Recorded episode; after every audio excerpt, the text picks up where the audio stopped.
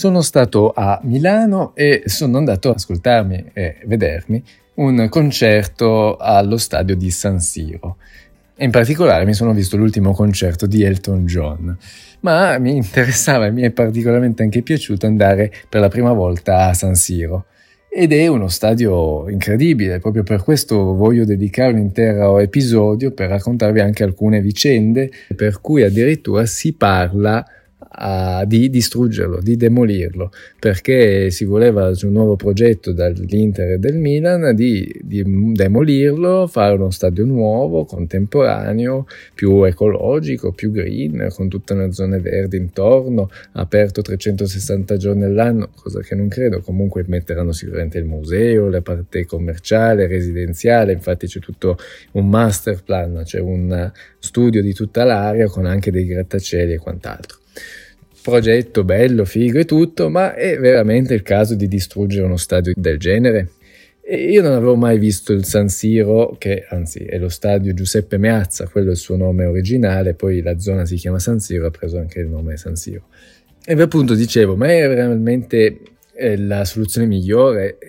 Io non ero mai andato lì vicino a vederlo, diciamo, insomma, farmi la mia opinione personale. Anzi, dall'esterno ho visto sempre questo enorme stadio molto pesante eh, di cemento con queste spirali, questi blocchi a spirale che, che girano intorno. Eh, obiettivamente non mi sarebbe poi così dispiaciuto averlo buttato giù, non è che aveva una eh, grande opinione anche da un punto di vista architettonico, cosa che ho totalmente rivalutato una volta visto di presenza. Perché? Perché mm, è veramente interessante, è un progetto secondo me forse ancora di più che architettonico strutturale da un punto di vista strutturale interessante. E anche perché insomma leggevo un po' la storia cioè, sono stati vari architetti vari ampliamenti per arrivare alla forma che è oggi e di per sé fatto appunto da primi due anelli su un progetto più degli anni 50 mi pare con tutta anche lì tutta una serie di rampe per cui quasi non ci sono scale tutto rampe per cui se vogliamo accessibile per tutto fatto già negli anni 50-60 ovviamente fatto per facilitare l'afflusso di tutte queste persone perché è uno stadio che può ospitare 80.000 persone e poi in seguito ancora è stato ampliato con il terzo anello aggiungendo queste spirali, queste colonne a spirali che, che girano tutto intorno.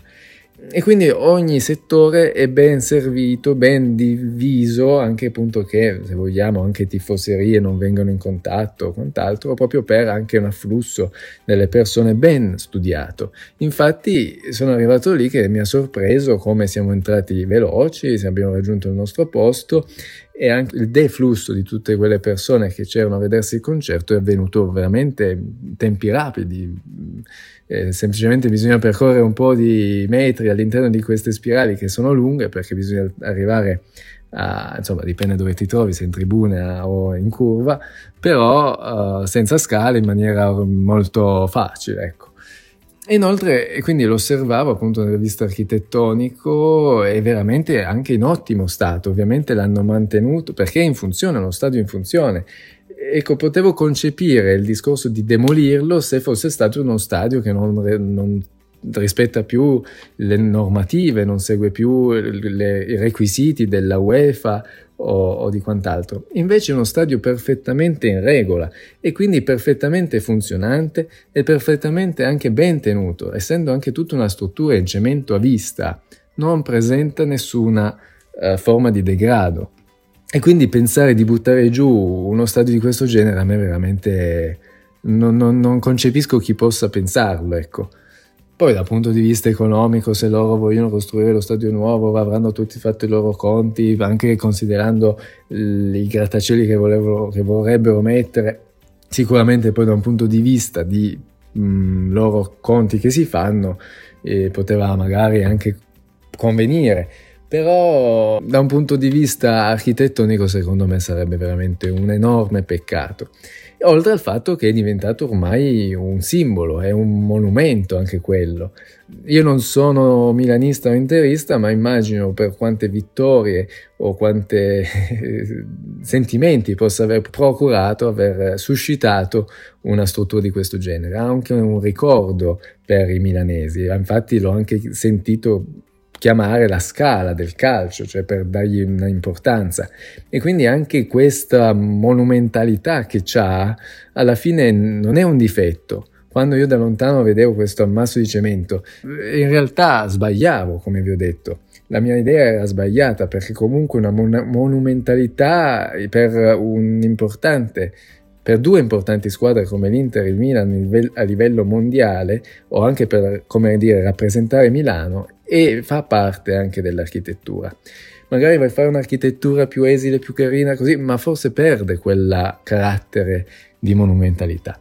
In ogni caso c'era stato anche proprio presentato due progetti per, per lo nuovo stadio, aveva vinto studio, uno studio americano Populus, per cui a livello di render architettonicamente mi sembrava bello, interessante, era eh, appunto innovativo, sicuramente vogliono incrementarle con tante altre attività, non è più solo quello di vedere una partita, ma è quello di passarsi mezza giornata allo stadio a magari mangiare, bere, divertirsi e poi vedere anche una partita, così come magari ci sarebbe lo, l'hotel, residenze, tutto legato al merchandising della squadra, insomma il concetto di un nuovo stadio sempre più anche proprio proprietario di una squadra come ha fatto già la Juventus, ma è soprattutto un concetto molto anglosassone per cui l'economia di queste squadre si basa anche su tutto uh, su tutto il resto, ecco, non solo da un punto di vista sportivo, anzi,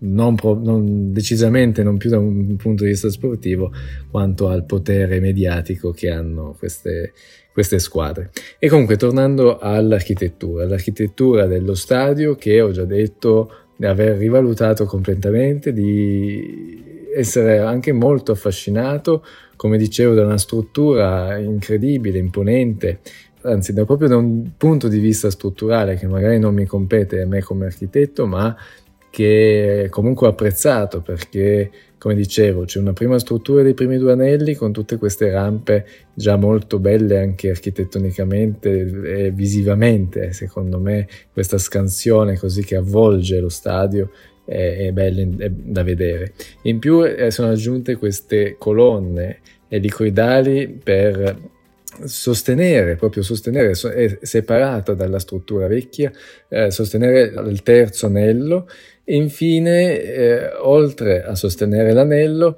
sono solo quattro supporti proprio ai quattro lati per eh, sostenere anche la copertura. Una copertura con delle travi reticolari enormi, colorate di rosso, che vanno a sovrastare tutta questa, questa a completare anche secondo me questa, questo stadio per la copertura. Sarebbe veramente un peccato distruggerlo. Se penso che anche e soprattutto da un punto di vista uh, ecologico, di smantellare tutto questo materiale di ferro, cemento, eh, sarebbe un lavoro immenso e anche soprattutto antiecologico, proprio perché ribadisco che, si, che, è uno stadio in funzione, non è che costa di più metterlo a posto, è in funzione ed è perfettamente conservato.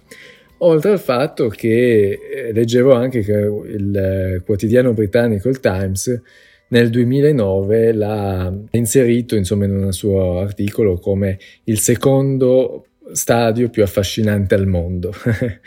e anche secondo insomma, delle analisi fatte dall'Università degli Studi di Milano è considerato uno dei simboli più identificativi della città Uh, dopo il Duomo, la Triennale. Comunque è diventato un simbolo, un simbolo che, ribadisco, sarebbe veramente un peccato distruggere. Oltre al fatto che adesso dalle ultime notizie sembrerebbe forse allontanata questa ipotesi quanto il Milan ha già proposto un nuovo stadio al di fuori, eh, un'altra area, nell'area di San, Sesto San Giovanni. In ogni caso questo è un altro discorso.